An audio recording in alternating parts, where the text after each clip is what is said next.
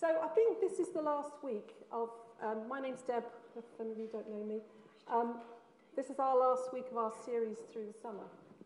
And I'm going to be talking on the life and legacy of Solomon. Now, we know that Solomon had his ups and downs, um, and, and it's so big, it was very difficult for me to just pinpoint a few things to talk about, and I've managed it, I think. So forgive me if I go on a little bit. But first of all, to say that well, we all know that he was born into a royal family and he was the third king of Israel. And he was one of David's sons. He wasn't the oldest son, but he was the one that was appointed as to be the, to be the king. Now, he had many siblings due to his um, parents or his dad's many marriages and numerous wives and concubines and whatever. And I can imagine that family life was probably a little bit tense at times probably a little bit dysfunctional, who knows? Um, but he was the one that succeeded David to the throne. Now, as a, as a royal prince, he would have had the best education. He'd have been trained in being a king, how to lead his nation. He would also have been trained in how to um, go to war, and he would have had the best education. And we know that what David gives, uh, what Solomon gives us, are a few psalms, uh, the book of um, uh, what have we got? What have we got? I've forgotten now. Um, what have we got? I've forgotten. But anyway, we'll come, to, I'll come back to that in a minute. Um, but the thing is, he was known as the most successful king in all of Israel at the time. And he was very well known across the known world, and we'll find out a little bit more about that. So, his achievements. One of the big achievements he did was he built the temple that his father, David, so longed to do. And it was known in the, the world at the time as one of, the, uh, one of the wonders of the world. Now, there was no expense spared with it. It was lavish. It was covered with jewels, and we know all this. And you can read all about that, and I'm not going to focus on that. Um, but the thing was, because he built it with excellence, he honoured God. In doing that, he was honouring God. And uh, he also honoured his father by, by carrying out the thing that uh, David wanted to do. And it was the realization and the completion of the temple, that um, the vision of King David that he did. Now, um, I'm not going to put this verse up, but in 1 Kings 5, verse 4, it says that the Lord gave him a season of rest. Now, when you get a season of rest, uh, you could be tempted to just rest. But what does he do? He sees the building of the temple through, and it took seven years. So, in that time, there was seven years of peace seven years of rest, and he managed that. Um, and God promised him and the people that he would reside in the temple as long as his people served him faithfully. So when God makes promises, they're often conditional. And as long as the people were uh, faithful to him, he would reside in the temple. Now, although he was trained in war, he wasn't actually a warrior. He was not somebody that uh, really went to war. And he preferred more convivial me uh, methods of, of keeping the peace and uniting different countries, and of which we'll, we'll learn about in a minute. Um, now, he achieved many political alliances. That's one of his achievements.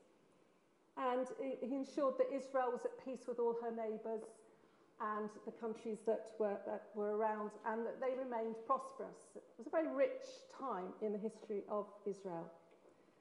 But Solomon was mainly known for the fact that he was a gifted writer and a gifted poet. So he penned some of the Psalms and he wrote much of the Proverbs, as we know, and most of Ecclesiasticals, Ecclesiastes, which he wrote at the end of his life. It's rather a cynical read. If you read it, there's a lot of regret in it, but he sort of seems to have learned from some of the things in his life. Um, and, uh, and then he also wrote most of Song of Songs, which I think he wrote in his dreamy, raunchy, young king days. If you read it, it's a very, very good, interesting read, um, but uh, not for the faint-hearted, but I actually quite like it. Now, one of the things that he's probably best known for is the fact that he was attributed to being the wisest man in the known world at that time. And in 1 Kings 3, verse 10 to 28, we read about the dream where Solomon encountered the Lord. So in the dream, the Lord asks him what he desires most. Remember, this is a dream. It didn't, it didn't actually happen in, in real time, but it was a dream, a vision that he had from the Lord. Now, I would imagine that Solomon was overwhelmed at the beginning of his reign to have to take on, even though he'd been trained, it's quite a lot to take on the, the, the throne, isn't it? And so he asks God for something that uh, probably um, was unexpected. And this is what it says Therefore, give to your servant an understanding heart to judge your people, that I may discern between good and evil. For who is able to judge this great people of yours? So God grants him wisdom. That's what he asks for.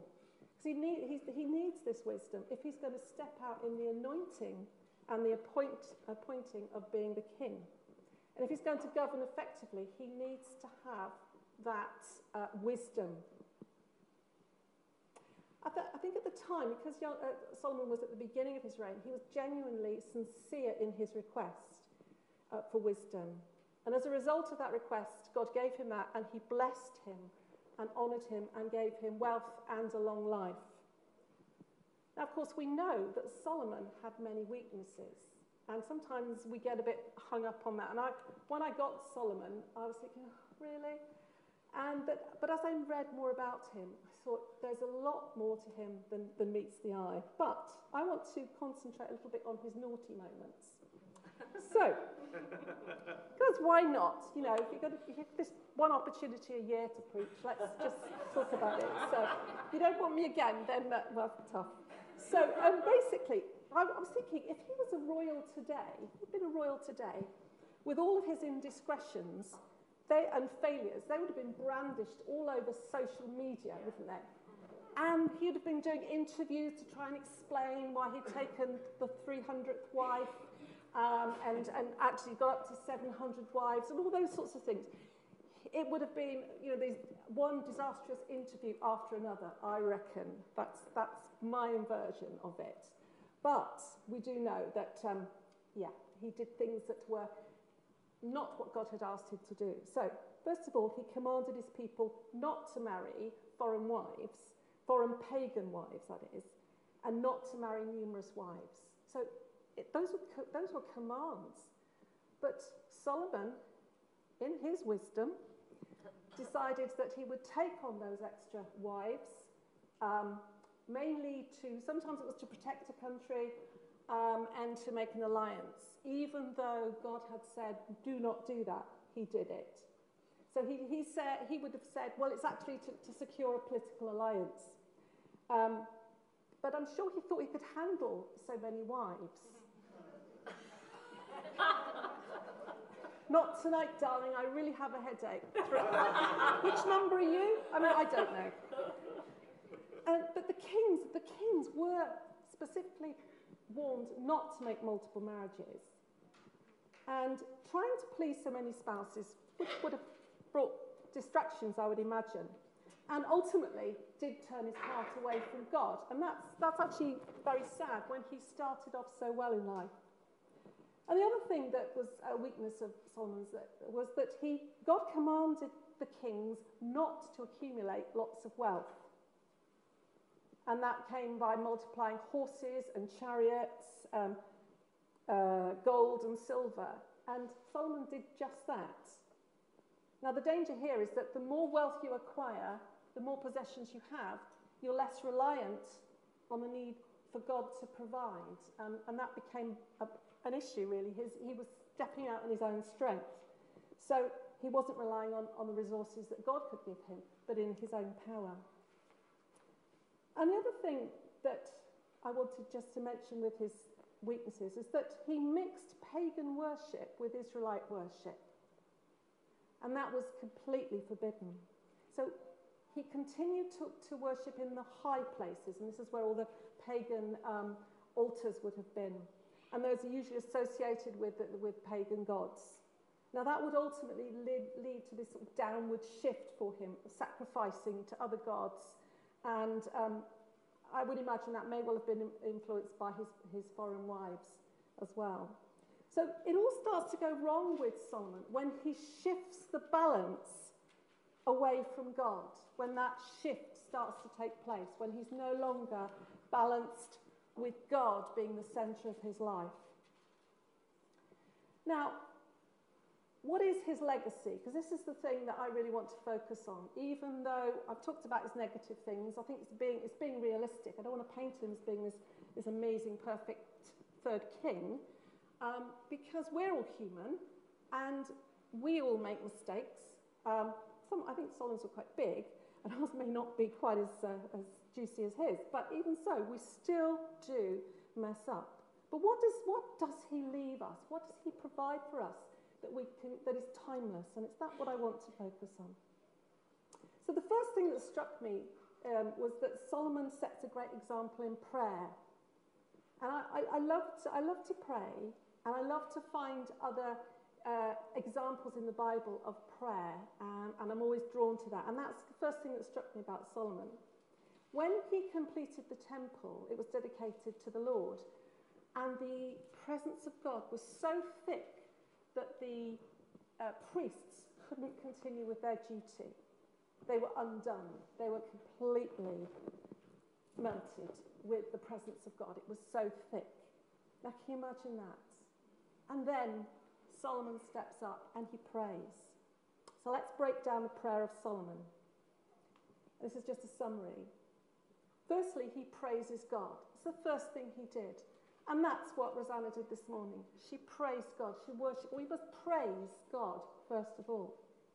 And he said, Lord God of Israel, there is no God in heaven above or on earth below like you, or on earth below like you. That's the first thing he does. And then Solomon claims the promises of God. And he says this You've kept what you promised your servant David. You have spoken with your mouth and fulfilled it with your hand, as it is this day.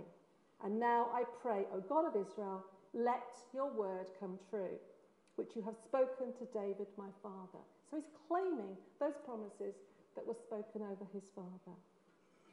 And the next thing he does in, in his prayer, so it's a very long prayer, is he demonstrates humility. He's the king of Israel. And he refers to himself as a servant, which I think is a, a, good indication that he, he sees himself as low, as low as low can be when he's in the presence of God. And he says this. He says it quite a few times. Yet regard the prayer of your, ser- your servant and his supplication, O Lord my God, and listen to the cry and the prayer which your servant is praying before you today. So he's pleading to God, coming to him on his knees and saying, Lord, listen, hear my prayer. I am your servant. And the other area that Solomon concentrates on in his prayer is that he petitions the Lord and intercedes for his country. And we have references in the New Testament for us that, that we are to, to, to, pray for our nation. We are to pray for the nations. Um, and that's what Solomon is doing here. He asks God to forgive Israel's sins against their neighbours, for sins that, that have caused defeat, for dra- that have caused drought and caused famine, and asks for mercy for foreigners as well. So he's really got um, a, a, compassionate heart, a heart that is full of, of compassion for his country and for the neighbouring countries, which for a king I think is absolutely amazing. But he also um, asks for victory in battle and future restoration of um, peace as well. So he covers everything, but I, I think he's a, he's a pretty comprehensive prayer. So when he finishes his prayers, he gets up from his knees and um, continues to pray thanksgiving, gratitude, and praying in faith. And that really stirs me. That stirs me to want to, to pray like that. So that's, for me, the first legacy is that he is uh, an intercessor, that he prays. And the second legacy of Solomon that I want to focus on is his teaching on wisdom. I can't get away with not talking about, about wisdom. I want to talk a little bit about what, what I think wisdom um, what, it, what it's about, really. So, wisdom is to be prized. A wise person is respected and sought after. If you know that somebody is wise, you'll go and seek their counsel. You, know, you, say, oh, that's a wise person, I'll go and ask them. But just remember that wisdom doesn't come naturally. and it's not something we're born with. I've just had my fifth grandson, and I've, this, this beautiful little baby is so beautiful. I'd, I'd like to say beautiful, as beautiful as all of them. I have to say that, it's on there, isn't it? But this, this, this baby is so beautiful, but he's not wise. He's five weeks old. He's got to grow in wisdom, and hopefully I can impart wisdom in the, in the coming years. But it's not something that we are born with. So we, we get there um, as we, we have to do something about it, don't we? So gaining wisdom for me is um, like building a strong house. When you build a house, you build the foundations, and it's built brick by brick on solid foundations. Now, once it's built, that strong house then can um, bring shelter from the storm.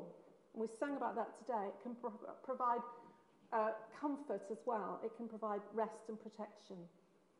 So, uh, wisdom to me is like a strong house. So, that's another thing. Thing is, we can be searching for wisdom all our lives, can't we? But it's what we do then with it. If you find wisdom, if you find something that is, is wise, that speaks into your life, it's then applying it to your life that's important. And if we apply wisdom to our lives, then we will benefit, um, our whole lives will benefit, and we will find fulfillment in every area of our existence. Now, if you read the first 29 chapters, when you go home after lunch, get out your Bible, read the first 29 chapters of Proverbs, and those are the ones that are read by, by Solomon, uh, written by Solomon. And those are written over a period of time, and I think He's reflecting, no doubt, on his life experiences and where he's gone round the ups and downs, um, and the experience that have been both wise and unwise. And they're a collection of sayings. Some of them are like bite-sized chunks, you know, when you do revision for uh, kids do revision, the little chunks, learning little verse, little things at a time, um, helps you to remember. And what I find about wisdom, uh, about the Proverbs particularly, is that when you are in need and you are um, praying about something, a little nugget of thought might come into your brain, into your heart, and then you discover it's actually a proverb. It's what, that's what happens with me. I think, oh, I don't remember um, when I learned that one. But I think they get so, the more you read, the more you reflect on proverbs, they get ingrained within you. And then the Lord will provide you with that, that insight as and when you need it. And I think that's really important. And also, what we can do is that we, we, don't, we digest the words in uh, the book of Proverbs with partnership with the Holy Spirit. And let's remember that when we look at the words of Solomon now, that we do it with the, uh, the, the, the Holy Spirit. I think we can't do it without the Holy Spirit at all. So let's look at the value of wisdom in Proverbs 2. And when Solomon wrote this, this was probably written to one of his sons. Um, some advice says this My son, if you receive my words and treasure my commands within you, so that you incline your ear to wisdom and apply your heart to understanding. Yes, if you cry out for discernment and lift up your voice for understanding, if you seek her as silver and search for her as for hidden treasure, then you will understand the fear of the Lord and find knowledge of God, for the Lord gives wisdom. I think that's an incredible, there's so much there, and I haven't got time to unpack everything. But our insight and our understanding of this is far greater when we read this in partnership with the Holy Spirit. And our insight grows as we call on the Spirit of God to give us more understanding it's not always easy to understand things, but if we ask God to, to, to help us, if we ask His Spirit to empower us, then we can walk in, in that wisdom that we find in the Word. Now, looking at that passage, when I see words such as cry out and lift, lift up your voice, I understand that we are to pray. So we have to pray for wisdom, we have to cry out for it. We are, we're to ask the Lord to help us in our struggles. We don't go alone, we don't do it alone, do we? You see, when we ask the Lord for wisdom in situations, He will give us the victory in our struggles. He's our shield and He's our protector. So it's important that we do constantly come to Him. And as I said before, we have the advantage of, of, of the Holy Spirit, but also we have the advantage of the New Testament.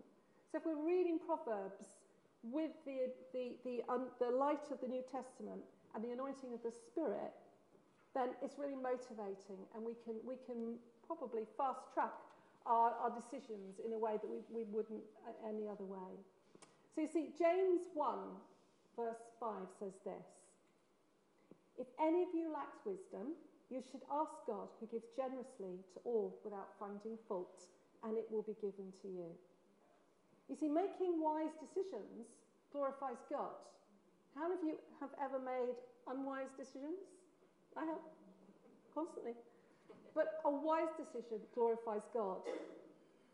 I don't know whether, it, it doesn't say anywhere, make an unwise decision, it will glorify God. It doesn't. But you see, we often make seeking wisdom and understanding an intellectual exercise.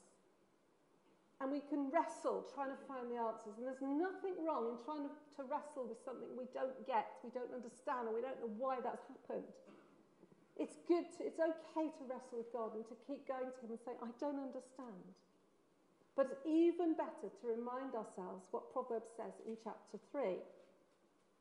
And this is what it says Trust in the Lord with all your heart, lean not on your own understanding. In all your ways, acknowledge Him, and He shall direct your paths. It's an amazing, amazing verse to go back to time and time again. When you don't know the answer, when it's tricky, trust in the Lord and He will give you the right direction. Now, when I was at university, I studied theology, and I have to say that my intellect was stretched big time. We wrestled with different, it was quite traditional, um, uh, the theology, but we still wrestled with different worldviews and ideologies and different people with their own um, theologies as well. But I was up against some great minds. And I have to say, a lot of the time, I hadn't a clue what we were talking about in the lectures, in the seminars, uh, just sat there and pretended I was deep in thought a lot of the time. But there was one thing that I was certain about. I knew my Jesus. I knew my Jesus, even at a young age.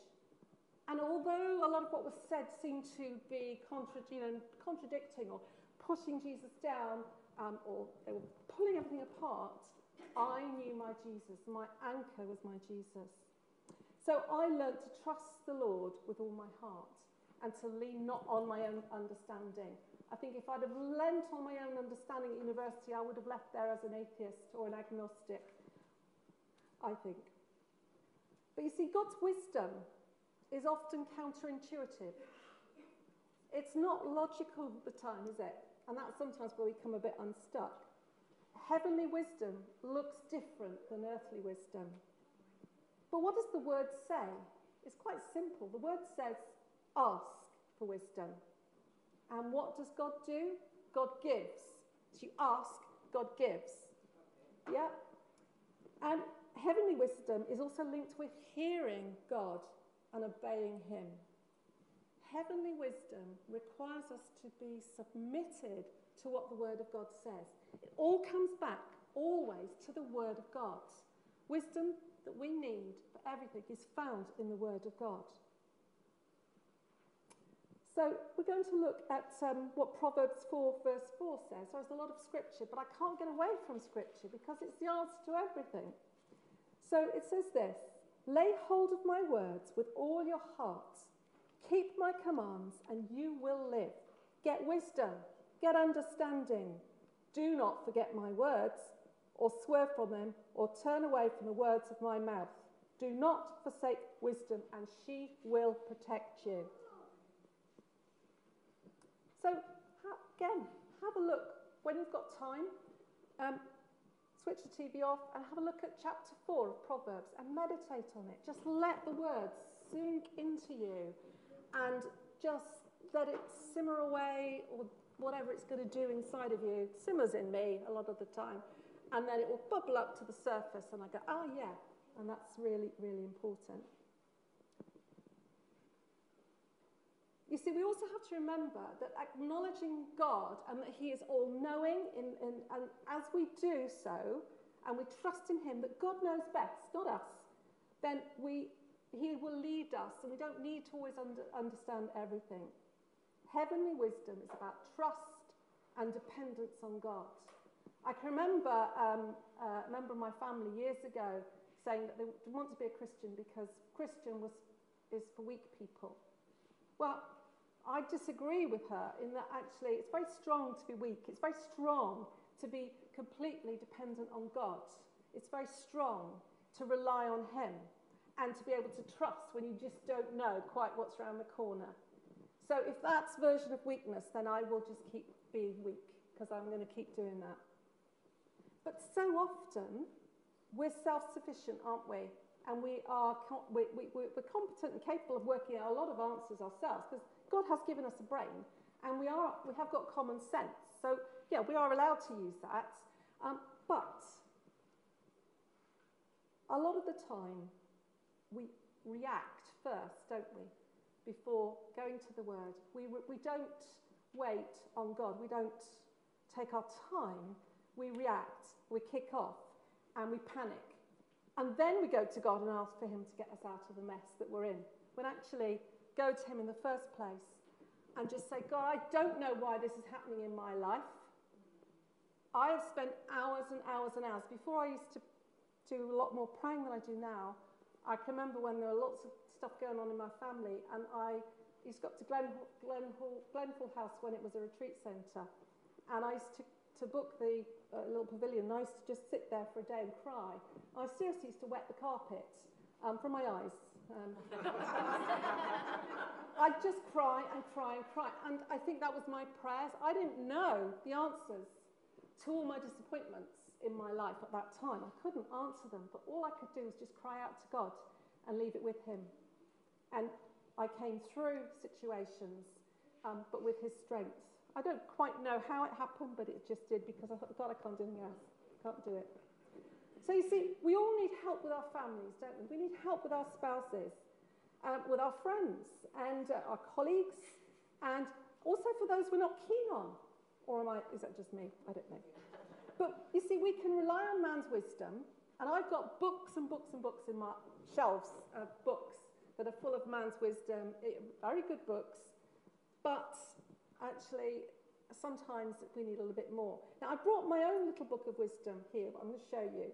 When Angie was preaching the other week, she had piles of, um, of uh, journals.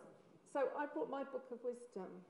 Now, this one, it's called the Book of Good Thoughts. It's kind of blank, but what happens, I take this in my handbag or in my pocket, and I take it to the, on, the tra- on train journeys, and I write things in it. So I'm going to give you some wisdom according to Deborah okay, so here we are. Some, there are some scriptures in here because you know I'm very holy. So uh, it says here, life is 10% what happens to me and 90% of how I react to it. I don't know where I heard that from. You see, sometimes you hear things on the radio and you just, oh, that's good, I'll write it down. I've got post it notes everywhere at home on the backs of cupboards with wise thoughts. So that's, that's, that's one. And uh, I'll just read you a couple. Okay, this one, um, I found this quote somewhere. It says, Jesus sees every weed as a potential rose, every doubter as a potential believer, and every sinner as a potential saint. Stop listening to the voices that condemn you. Now, I think there's a lot of wisdom in that, a lot of truth. Okay, and one more. Okay, this one I think is incredibly helpful. Be nice to nerds. Chances are you'll end up working for them. Sorry. But let's rely on God's wisdom. So, how do we nurture wisdom and live a life of integrity? And how do we avoid some of the pitfalls of Solomon? So, I'm going to tell you a story now. Many years ago, probably about 1984, I took my driving test and I failed it.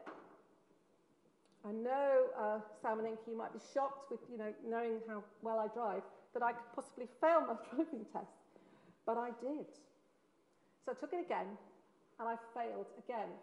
And I took myself to bed for the evening then. I will, won't tell you what I took with me, but I yeah, had was a glass. Anyway, I, I then applied for my third test. So on my third attempt, I tried a different strategy. Now then. Oh. That is Walter, the pink, hand-painted pink fuchsia mini. When we started, when we first bought this for me, it was white. I told Tim that I wanted a pink car. So he's such a, he honours me, he's such a lovely man. We just celebrated our 40th wedding anniversary, and I think that's probably because he does what I ask him to do. And, wise words, wise, wise teacher there. So I wanted a pink car. So off he went to the car shop and bought tubs of pink car uh, paint, and it is proper car paint, and we hand painted it. So this was my secret weapon to passing my test on the third attempt. My parents, to this day, still don't know I took the test three times. They think I'm a whiz and I passed it, but I can't tell them that. so, I took the test in Walter. Now, I was familiar with Walter because uh, Tim used to do all the lessons with me in there and, and not the examiner with the dual controls. So, poor examiner had to drive around the, I was driving around the streets of Oxford in Walter, the pink, fuchsia pink Mini. Now, in those days, there was no online theory test. Basically, you did your test, and then they had the highway code, and they asked you a few questions from it. Yeah? That's it. We're talking history here, folks. so, this is very, very true. I passed the practical. By this time, I was familiar with my car. I was great with it, and uh, Walter was very good. Now, I assumed, I, I, I thought when I passed the test, I was actually going to fail it. So I didn't bother to learn the highway code. I didn't revise it because it, you know, I was so traumatized the first two times. So the examiner then started to ask me some questions um, from the highway code. And I just couldn't answer any of them. I just couldn't remember, forgot, got what to do. I might have managed the no entry sign, but, um, or one way, I don't know. So I asked him nicely if he could give me some clues. oh, he was lovely. Oh, bless him. He's probably in heaven now, and so he did. But what he did was he didn't actually speak, he mimed the answers. so, so we had this lovely game of charades in the car. It was lovely. But I passed and I was let loose on the Oxfordshire roads in Walter, the pink fuchsia Mini. And I was a pretty awful driver, I have to say. I lacked confidence. The reason being is I couldn't actually, I didn't read the manual. and uh, I couldn't memorize the rules of the road because I didn't, I didn't learn it. I still haven't learned it. but I, I, I've picked them up over the years. Um, especially when I actually took my kids out in the, my car to give them lessons. So I had, over the years, I had to keep looking up um, the highway code to make sure that I was doing something right, but I was never very confident because I didn't actually understand the rules. I didn't know what I was doing. And why have I told you the story? But it's part of the fact that it is very, very true, and you need to know these things about me. Um, in my world, you do. But so often we come up with our own solutions. This is my solution.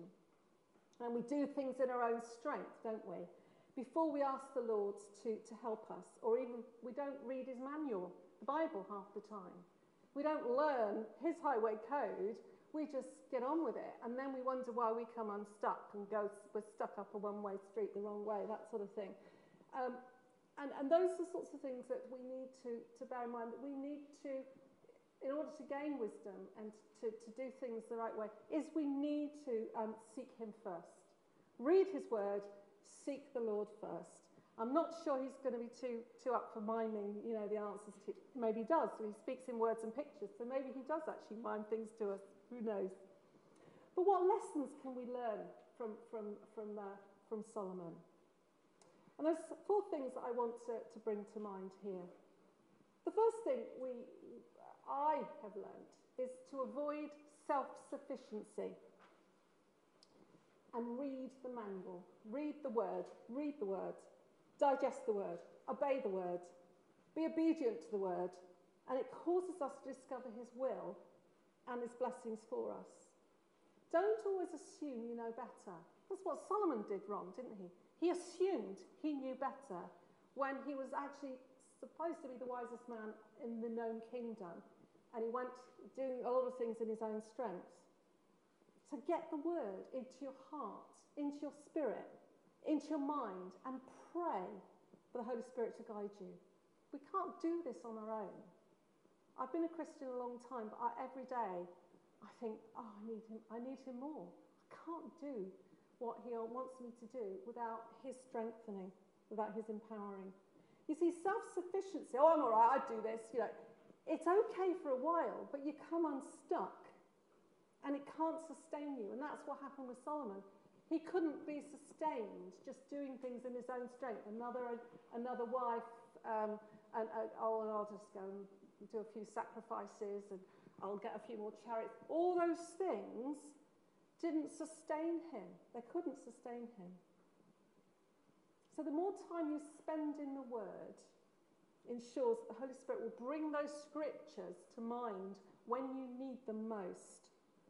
And that's really important.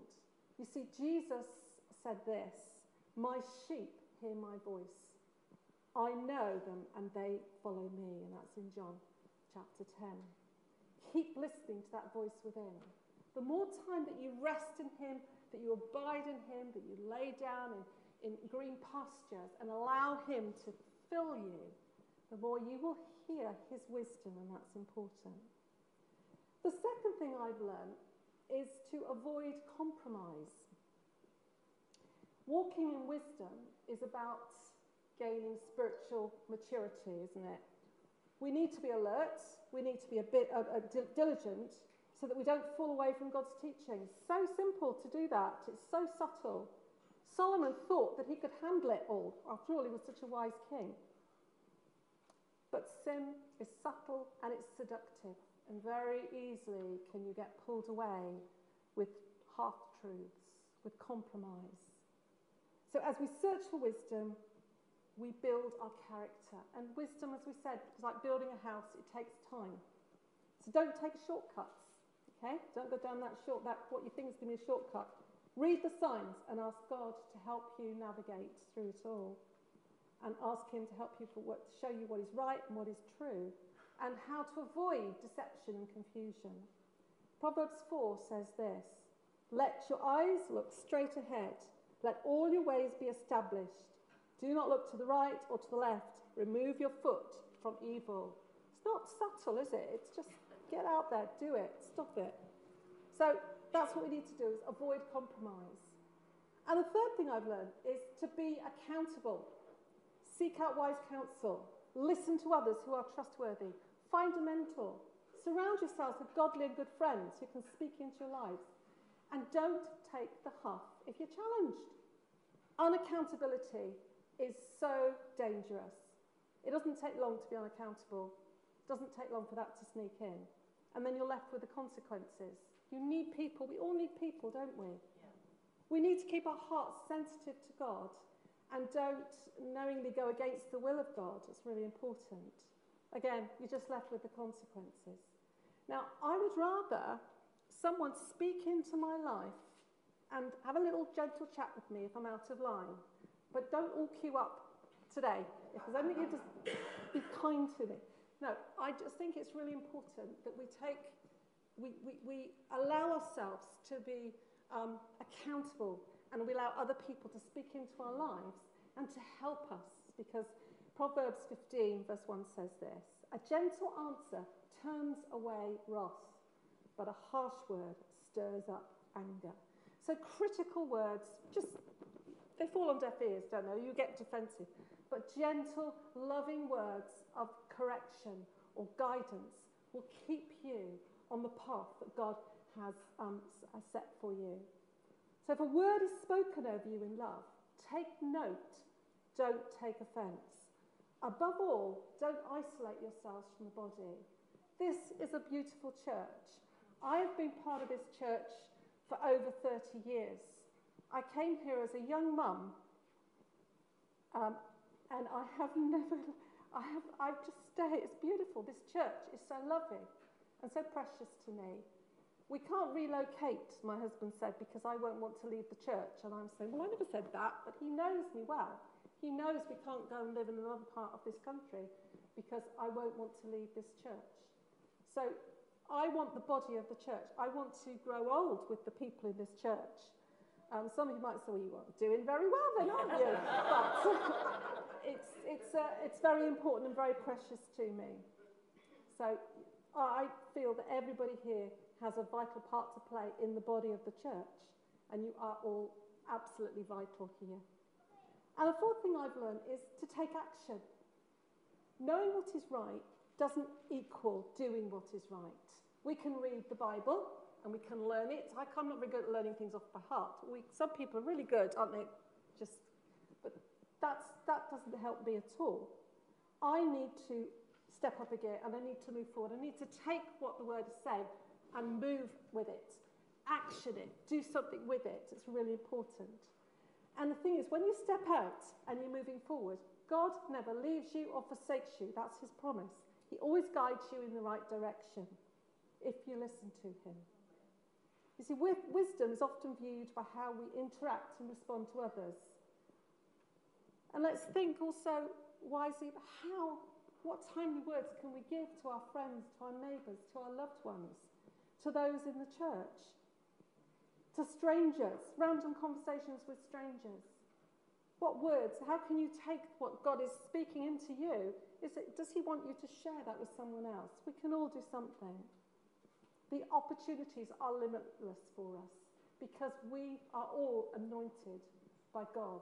We're all God's people, and He has a plan and a purpose for each of us. And Proverbs 4, verse 9 says, says this 16, sorry, 16 verse 9 says this. In their hearts, humans plan their course, but the Lord establishes their steps. The Lord establishes our steps.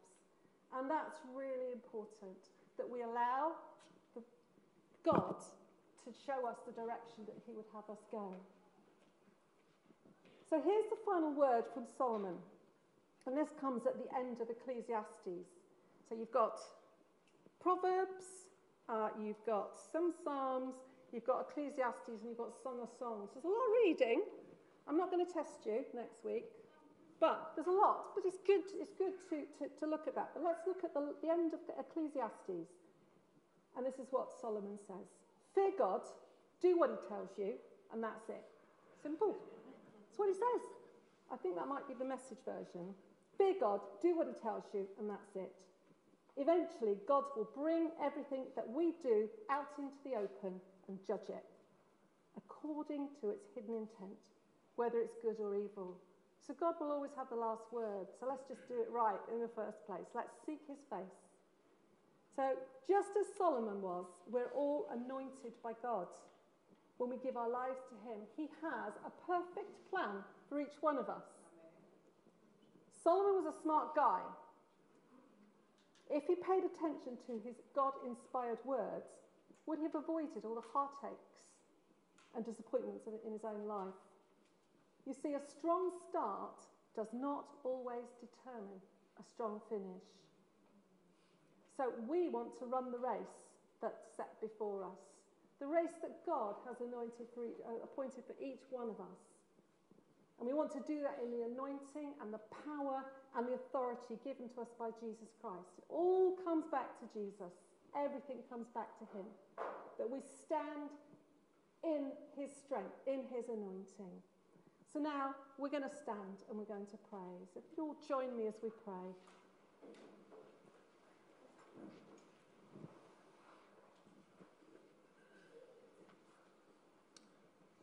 Thank you, Lord. Lord, we all need more of your godly wisdom. And we ask right now that you fill us with your grace, your anointing, Lord. Help each one of us to look to you for our strength, because you have called each one of us to run the race that's set before us. And we declare that our strength is in you, Lord, and we will finish strong.